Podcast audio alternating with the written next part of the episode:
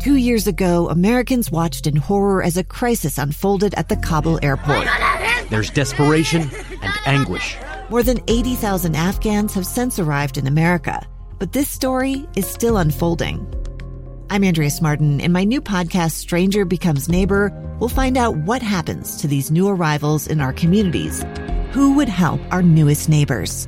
Follow us at kslpodcast.com, Apple Podcasts, or anywhere else you listen.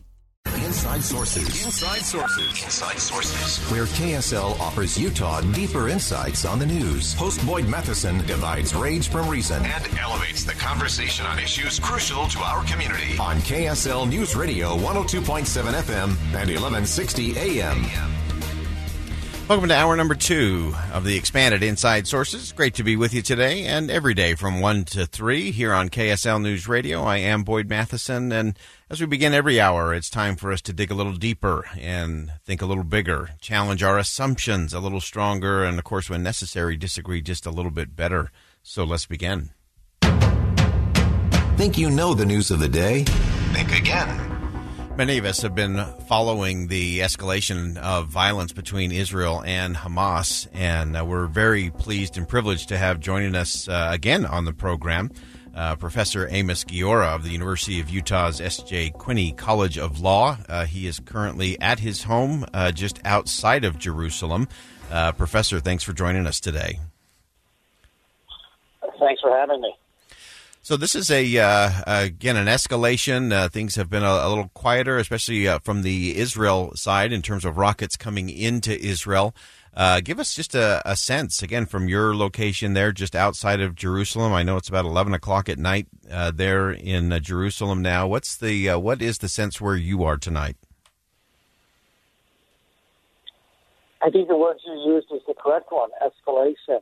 Um, the escalation began 72 to 96 hours ago in East Jerusalem uh, for a variety of reasons, but it was strictly limited to, restricted to East Jerusalem.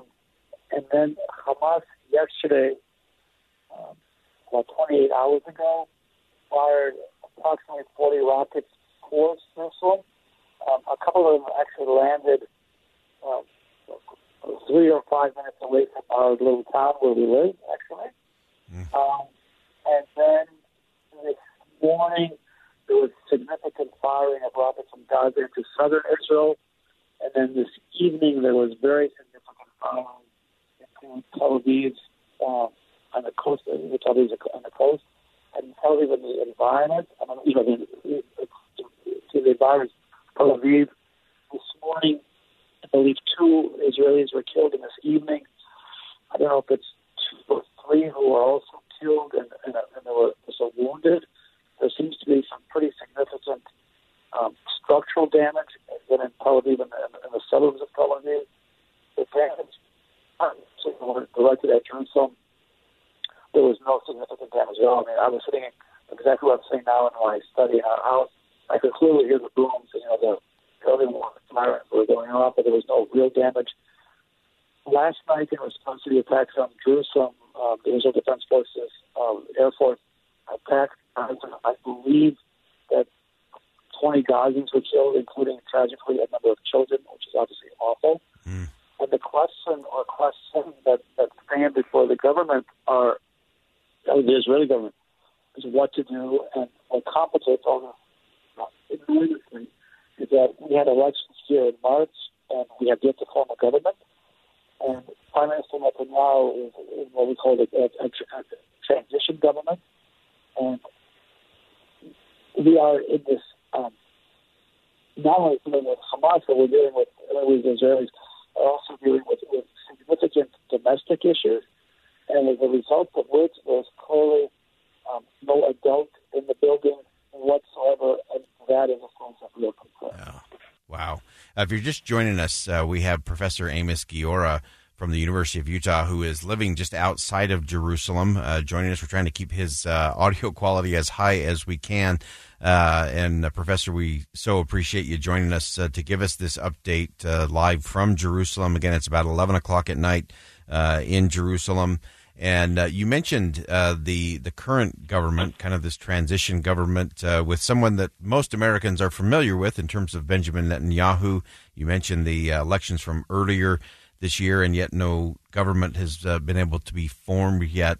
Uh, how is that playing in terms of the the people in Israel, in terms of their confidence, in terms of how the reaction or the response to these rocket attacks from Hamas have played out?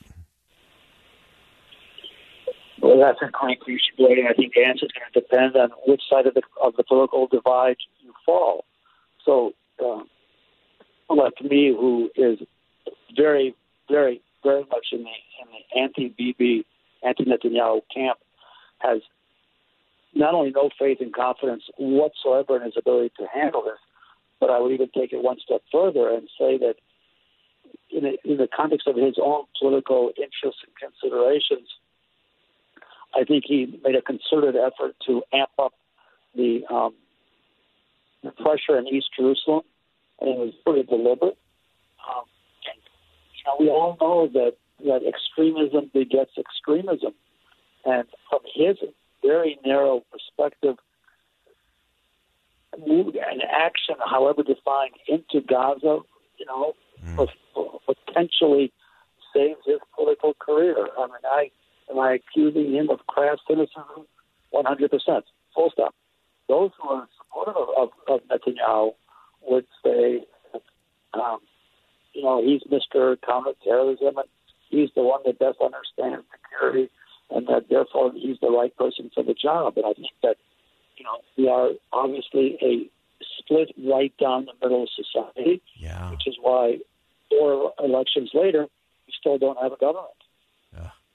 Fascinating and uh, so critical. Add to that, add oh. to that, the ones I just made. I just made that that um, Hamas is locked in a battle with the Palestinian Authority. Really, this is a triangle. There's the Palestinian Authority, there's Islamic extremist Hamas, and there's Israel. And Hamas, you know, it's, it's an open question: who do they dislike more, us or the, or the Palestinian Authority? They're clearly uh, there were supposed to be elections last week in the Palestinian Authority Oh, I think we just may have lost. Uh... That oh, there we go.